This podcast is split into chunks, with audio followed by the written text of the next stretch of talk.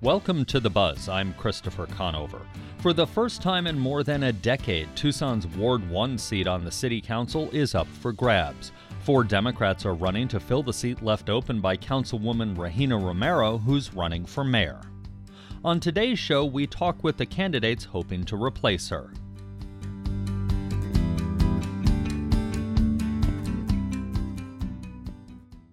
The four Democrats will face off in next month's primary. We asked all of them similar questions to give voters the best look at who will represent them.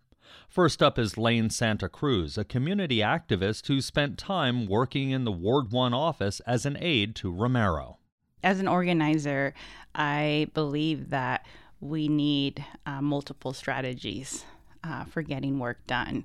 And having done the work at like the grassroots level, also in academia, I think that uh, representation in our local government is another way um, to bring those two worlds together for me, especially since that's where I've uh, grown up. Since you've been in the community, as, as you said, as a community organizer and a native uh, of here, what's the most pressing issue for voters in Ward 1? Uh, well, historically, we have um, some of the lowest voter turnout, you know, in, in that part of the city. I think as much as like 30% of the population is registered to vote, and then a smaller percentage actually shows up. And I think for a long time, we just haven't seen ourselves represented, you know, like in, in the people we elect into office at all the different levels. So I think um, like I'm really interested in addressing these issues of like disenfranchisement, you know, especially some of the neighborhoods where we have older you know, our, our aging, our elders, um, and like our younger folks aren't really connected to what's happening here locally. What are some things that the city council can do to make the voters in Ward 1 who you say feel kind of disenfranchised feel part of the system again? I think it's important to have their elected officials out there, you know, that they see them, that they feel like they're accessible to them. I was part of starting this group called uh, Fuga, Families United Gaining Accessibility, and we've started doing bike rides on the south side. Um, we're celebrating our one year anniversary, and um, we were just using the bike as a tool to like organize and bring families and community together. But as we're riding, you know, through the south side, we're seeing things from a different perspective of like, look, this area is really dark if you're traveling outside a car. You know, when we're talking about the high like pedestrian um, fatalities that we see on our roads or seeing like there's so many potholes, you know, and these are all reasons why um, people feel like the, the, feel the historical disinvestment and wouldn't even know where to start. But something as simple as a bike ride, we're having those conversations about um, what would encourage us to get out more this way, and then what is our responsibility in like holding our elected officials accountable, you know, for that investment we did a series here at AZPM on housing recently, and the issue of gentrification came up. And that's a big topic in Ward 1. Is there anything that you, as a member of the city council, if elected, can do to deal with gentrification, especially in Ward 1? Well, we definitely have an affordable housing shortage. And that's not just our, our low income housing, which is part of it, but it's also our workforce housing. So making sure that people who are teachers, you know, are able to live in the city and afford to do that without having to live out in the county and commute into their place of work. Uh, so uh, definitely prioritizing that, like any new development coming in, having a 20, 30% of it designated towards affordable housing. Uh, we also can be working with the county on um, making sure that we're freezing property taxes for families who've been there, you know, for a long time and to keep them that way uh, until they decide to sell or, or they move on. The city, the mayor and council earlier this year agreed to raise the minimum wage over a couple of years to $15 an hour for city employees. If you're on the council, does that need to be expanded citywide, not just city employees? For sure for sure. Uh, I know that it is, um, you know, having been on that side at, at, points in my life where I was making nine dollars an hour and having two children. Um, this was a couple years back, um, and still having to be on food stamps when you're working full time, it's it's unacceptable. So people should be able to make a wage that allows them um, uh, to pay, you know, for for their rent or their mortgage, uh, for food, and for childcare. On the November ballot will be a question about making Tucson a sanctuary city that all the Tucson voters will get to chime in on. All the mayoral candidates said maybe that's not the best idea. What do you think? If you're elected, you'll have to deal with that decision no matter which way the voters go with it. Uh, well, you know, I support the initiative. Like I said, I, I support multiple uh, strategies, and I know that is a way to protect our, our most vulnerable in our community here. Uh, at the same time, we got to continue. For me, it's like, uh, hold having accountability measures for our Tucson Police Department is part of it, uh, but we also don't live in a vacuum here in the city. You know, we have other jurisdictions like the sheriffs and DPS, um, and for the past five years, those have been the entities that have been collaborating with ICE. I know the mayoral candidates all uh, understood the idea behind it, but they were very worried that the state will pull state dollars. We could lose federal dollars in Tucson. How do you balance all that? It's a valid concern, and I think on the on the other side, sometimes we have to stick our neck out um, and push back against the state and not let the state um, my, like you know they have this history of micromanaging the city and threatening if you don't do this we'll take that. Um, so i think it's important that we stand up to them uh, and also work towards changing what the state legislature looks like. All right. Well thanks so much for sitting down with us. Thank you for having me. That was Lane Santa Cruz, the first of four Democratic candidates for the Ward 1 City Council seat. Next, we spoke with Miguel Ortega. He's a media consultant with experience in city government. He was an aide to former city councilwoman Karen Uhlich. I think that folks are really uh, craving more courageous um, voices at the council and just in, uh, elected officials in general. Nationally, we've seen that people are just not tolerating elected officials that are mild, meek. Um, they want someone, they want people that will fight for them. Does that mean sitting on your position and loudly staying on that position? Um, because we certainly see that in Washington sometimes. Or is there still room for compromise without being mild and meek? Well, certainly there's there's room for compromise, and I feel very proud of my uh, experience. I was the chief of staff for council member, member Karen Uhlich, and you do have to know how to navigate uh, the bureaucracy of the city. You do have to know how to work with other council members, and I have a proven track record of that. Um, so you can be both passionate and uh, really fight for residents, and at the same time be pragmatic and work alongside with even colleagues that you may disagree with. There's one thing that I think that has been really resonating with folks, and that's the need for more open, transparent, and responsive local government. The meetings are open with the exception of executive session when you're talking about lawsuits and things like that. How do you make the government more open? Absolutely. Well, there's one specific thing that uh, I think a lot of neighborhood leaders have uh, have seen. 12 to 15 years ago, the mayor and council used to meet on a regular basis. We actually used to meet four times a month, every Tuesday, with the exception of a fifth Tuesday. It was a vigorous uh, schedule. That's important because the more open conversations that we have, the less likely that some a bad idea will move forward. And sometimes folks push bad ideas because they, they don't have the best interests in mind of the community, and sometimes they just don't have uh, council members that are pushing for that. Now, once elected, if, I, am lucky enough to be elected, the first thing I'll, I'll, do is ask to return to that because now we've only have mayor and council meetings uh, maybe twice a month. I would also push for adding a call to the audience segment to study sessions. Here at AZPM, we we recently did a series on affordable housing, which is a big topic in Tucson as a whole, but especially in Ward One, the the ward you want to represent. What thoughts do you have on how the city can approach development and housing, but also keep neighborhoods affordable well, I know that the mayor and council recently has uh, established a task force to review uh, gentrification, um, and, and I think that's a good start. But my concern is that that doesn't really underscore the sense of urgency that we should have. Uh, right now, uh, I can say that there's community leaders that are basically make up a um, uh, a community grassroots task force themselves. They already have a lot of great ideas. So I think that um, we should really not think about task forces and conversations. We should think about action.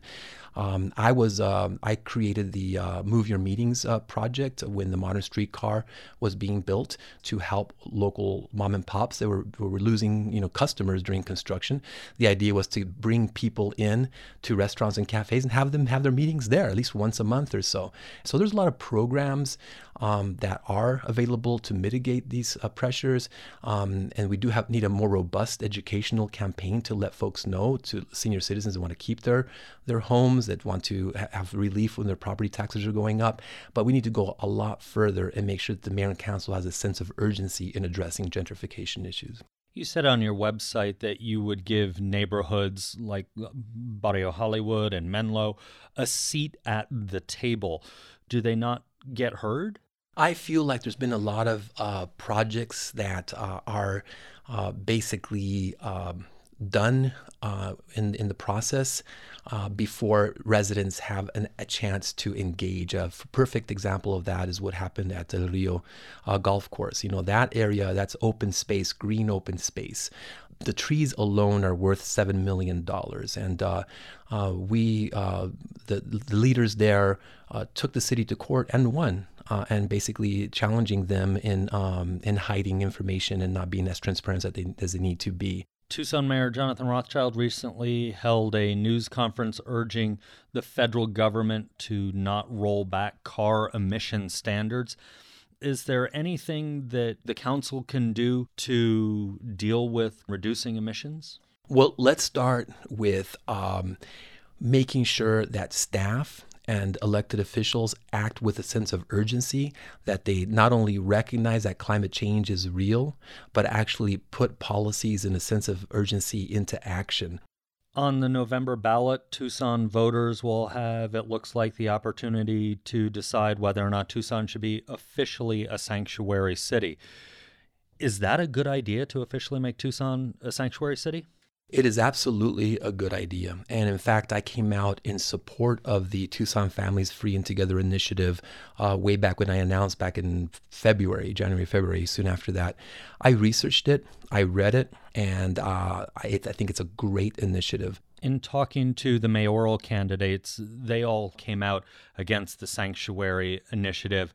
They said it was a, an interesting idea, but it could cost the city so much in state and federal dollars how do you balance your support of it with the potential loss of millions and millions of dollars in a tight budget? You know, that's just fear mongering. It's that's not true. In fact, uh, other communities uh, throughout the nation have been uh, told the exact same thing, and it, has, and it has proven not to be uh, the result. All right. Well, thanks for sitting down with us. Thank you so much for the opportunity.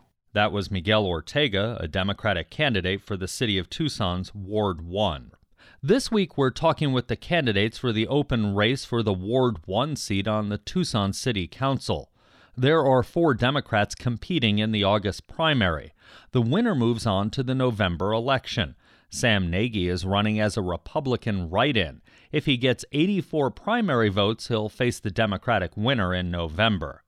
Democrat Rob Elias is a former banker and professional baseball player who now works for the Tucson Botanical Garden you know, one of the things that I see in Tucson is I see the potential that that we have here.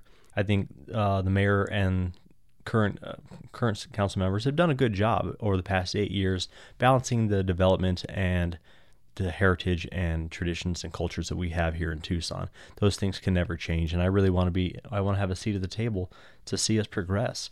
I have a ten year old little girl, and she's the love of my life, and I I want her to be proud of me, and I want to be able to. Uh, I want to make help make Tucson a place that she wants to stay for the rest of her life. What do you see as the pressing issues in Ward 1? I think balancing growth with maintaining the heritage and preserving our neighborhoods. It's the West Side is a very historic neighborhood. We have these pockets of beauty and I don't really want those things to change, but it cannot inhibit our growth at the same time. I think both things are attainable so long as we open up the discussion and have authentic, genuine conversations with our neighbors and let them know the things that are coming into town, what's the possibility of coming into town, and how can we help um, kind of adapt those businesses to the cultures and and um, heritage and traditions that we have. We at Arizona Public Media recently did a series on on the radio about housing and affordable housing. We talked about gentrification. That's a big issue in Ward 1. Is there anything as a member of the city council you can do to deal with gentrification while at the same time expanding as you said business and things like that? Yeah, there certainly is, and I and I believe uh, the city manager has done a good job, and the mayor and council have done a good job being proactive in trying to mitigate uh, gentrification. And so the programs that that we put in place here within the city, uh, programs like the uh, Healthy Home Rehab uh, program, which can give homeowners up to forty thousand dollars to improve their home, which will let, let them um, live in place longer. I think that's something that is fantastic. Pro- and we need to continue to fund those, but we also need to do a better job telling people that we have them. But beyond that, the thing that people are concerned about is the changing of the cultural character of the neighborhoods. So, one of the things that, that I'm proposing on my first day in office is to create a neighborhood preservation advisory board and get leaders from the different communities within Ward 1 and let's have a seat at the table and let's meet monthly, maybe quarterly, and say, what are the issues? What are your concerns? What are your suggestions? You mentioned talking with the neighbors and the neighborhood associations and things like that. A lot. What are you hearing are the issues that people want the city to solve right now? It really depends on the pocket of neighborhood I'm, I'm at. Um, people down in Midvale are concerned about the the condition of their neighborhood roads, as they should be. Other pockets the neighborhood is just accessibility. How can I get in front of my council member? How can I express my concerns? Other pockets is our parks are terrible. Our our neighborhood pool hasn't been open in in ten years. Can we get that fixed? Um, and every one of them have a valid point. Mayor Rothschild recently held a news conference uh, urging Congress to oppose and stop some federal rollbacks of car emission standards. Is there anything that, as a member of the city council, youth could do to help the city reduce emissions uh, and, and deal with climate change on a city level? There are things that, that I believe that we can do. Now, we're going to need help and support from the state because the state has kind of a death grip over over local municipalities, and that's some, not something that I'm particularly happy about in many issues, but certainly uh, climate change is one of them. What we need to do is make a few small steps and encourage people to, you know, stop stop drinking uh, plastic bottled water, stop getting plastic grocery store or gro- grocery bags at the grocery store, stop using straws. It's the single use plastics that are really that is causing a lot of this. Beyond that, we need to do a better job with our city recycling program. We have a great recycling program, but our citizens are not very good at abiding by it. In April, the mayor and council passed an increase in the minimum wage for city employees that will be stepped up to $15 over time. Does the mayor and council need to go back, if you're especially if you're a member, uh, to go back and look at increasing the minimum wage citywide? It's something that should always be explored the it's it's proven that the more you pay people, the better the economy is. They have more money to spend on on consumer products, and local businesses thrive from that. What I believe we need to focus on, in addition to that, is do a better job with financial literacy. There are great programs out there that are con- that are hosted and conducted by local banks and local credit unions. We can pay people twenty five dollars an hour, but if they're misusing it and they still don't have enough, it's not really an issue of we're not paying enough is that you're not spending it responsibly. On the November ballot will be a citizen initiative that, if passed, would declare Tucson a sanctuary city. If you're elected, you will have to deal with that if it passes. Is that a good idea? It is something that the, that the citizens of Tucson need to decide. And if that's something that is the will of the people, then I'll be more than happy to support that. And we just need to be mindful of the consequences that will that will come should we be deemed a sanctuary city. We'll have, certainly have a fight on our hands at the state level. And if that's something that the citizens want us to take up, then it's a fight we'll have. All right. Well, thanks for sitting down with us. Yeah, thanks so much for having me. That was candidate Rob Elias. We now turn to Sammy Hamed. He's a former staffer for Congressman Raul Grijalva. I've been involved in community service for a long time. And, you know, I've done it for a lot of years, and I just want to take it to the next level and do this, and willing to uh, help make Tucson better. But I'm willing to give up a lot in the in the, in doing that as well. Actually, uh, um, you know, it takes a lot of time, a lot of sacrifice, and I'm willing to give that up. I've done it in certain things already in my life, as you know, but I'm willing to do this now for four years, especially. When it comes to the issues of the day, what's the most pressing thing for the voters in Ward 1? Getting roads repaired. Now, I'm not talking about the big streets, those are being fixed as a result of uh, Prop 101. I'm talking about the smaller neighborhood streets that have not been repaired in God knows how long. And that's what neighbors tell me. Say, look, if you're elected to council, I want you to fix our roads. And I tell them that'll be my commitment then. The general fund has a finite amount of money, despite what we all want necessarily. Is there something in particular you say, okay, we can find some savings here, we can cut back on that a little bit to, to get some money for roads? We could probably rededicate some of that HURF money that we use for the major streets to use it for the more of the neighborhood streets as well. That would be one source, if you will, uh, to do actually, and even some of our just our general sales tax revenue money as well. I would look at for that, and also look at other ideas or proposals that either I could think of if I'm elected or um, that are brought to my attention. I would be open to considering. Talking about roads and creativity, the mayor held a news conference recently asking Congress to keep uh, the Trump administration from rolling back uh, emission standards for cars. Is there anything the city council could do if you're on the city council to help with pollution and help with climate change? You know, we could do some things of climate change if we will. When it things it comes to things like emissions, no, we can't. We have to leave that to the legislators up in Phoenix to handle that aspect, if you will, or even to the delegation in Washington. But what we could do to alleviate climate change is we could plant more trees. That's one thing we could definitely do to help do that, to bring more shade, if you will, and help cool our city down, if you will, and things like that. But Chris, the issue of climate change isn't just extreme heat; it's also extreme cold, and we just experienced that this winter recently. An ex- uh, unusually really cold winter for Tucson. It wasn't mild by any standard whatsoever. Arizona Public Media did a series on housing and affordable housing recently because so many people are talking about it. As a member of the city council, what can you do to ensure there's affordable housing in our city?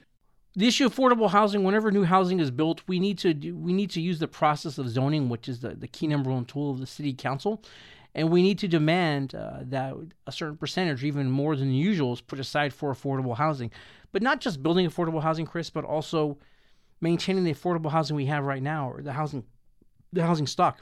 Right now, uh, while knocking on some doors not too long ago, I'm hearing about the issue of gentrification. And gentrification is not in the aspect in the sense of people saying, well, you know, Sammy, my property taxes and values are going too high, I can't afford it.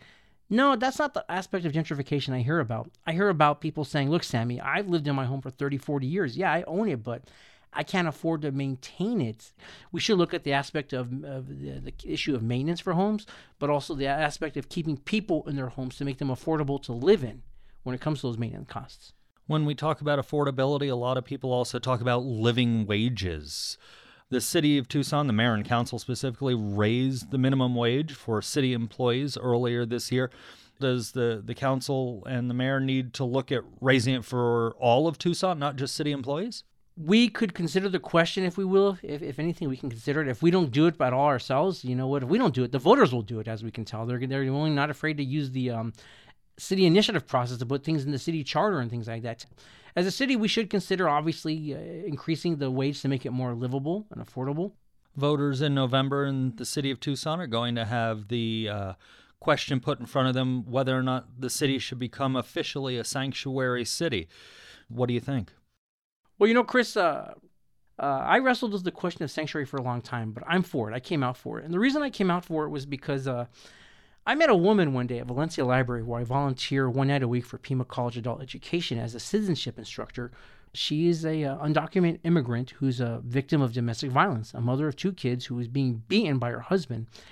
And she did call the police when this occurred. She said her husband was moved out of the house, but she was afraid for her lives and her kids' lives because he could come back there. But not just that, she was trying to get the protection and protection and the assistance that would come, like with an order of protection. And I support Sanctuary Chris because of uh, stories like this woman who I met who uh, would be protected. It doesn't protect the criminals like other people say out there. It protects the victims of crime. To to come out and report a crime like she did, That's pretty brave because she was risking deportation or risking the police turning her over to ICE and putting a, a detainer on her as a result. And that takes a lot to do that. And I think we need to we need to look at the most vulnerable of our community when they who the initiative will protect, such as people like her and other victims of crime who are doing the right thing by reporting it. There are those who say it's a great idea, but uh, the city of Tucson could lose a lot of money, millions of dollars from the state. How do you balance that argument? Well, first and foremost, uh, other cities that have done it, they haven't lost anything. They've all withstood legal court challenges, actually. So that's in, that's in the city's favor, if you will. Second of all, when it comes to the issue of money, like saying we could lose up to 150 million, they've been saying, how can you put a price on somebody's life? How can you put a price on someone doing the right thing who could be a victim of crime or you know even be a, a victim of a murder, if you will? When it comes down to it, it's a question of um, humanity, compassion, and not about the overall bottom line. All right, Sammy. Well, thanks so much for sitting down with us. Chris, thank you very much. I appreciate it. That was Democratic candidate for Tucson City Council, Sammy Hamed. In Tucson city elections, primaries are ward only, but in the general election, all voters can vote for representatives in all of the wards. And that's the buzz for this week. On July 24th, we'll be hosting a live show in Tucson discussing neighborhood change and gentrification. We want your thoughts. Call 520 621 5999 and leave us a voicemail about how your neighborhood has changed and how that's affected you. Once again, the number is 520 621 5999. You can find event details, including free ticket information, on our website and social media pages. You can find all our episodes online at azpm.org and subscribe to our show wherever you get your podcasts. Just search for The Buzz Arizona. We're also on the NPR One app. Ariana Brocious produced and edited the show. Jim Blackwood is our production engineer. Andrea Kelly is the news director. Our music is by Enter the Haggis. I'm Christopher Conover. Thanks for listening.